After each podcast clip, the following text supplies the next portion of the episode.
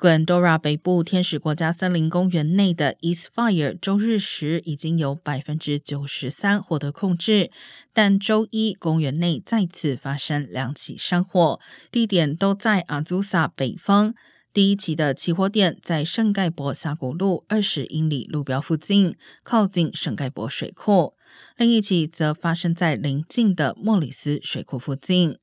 截至中午十二点半，焚烧面积已经达二十英亩。虽然没有建筑物立刻受到火势威胁，但大火摧毁了部分输电缆线。加州公路巡警局正在协助撤离圣盖博峡谷路上的居民。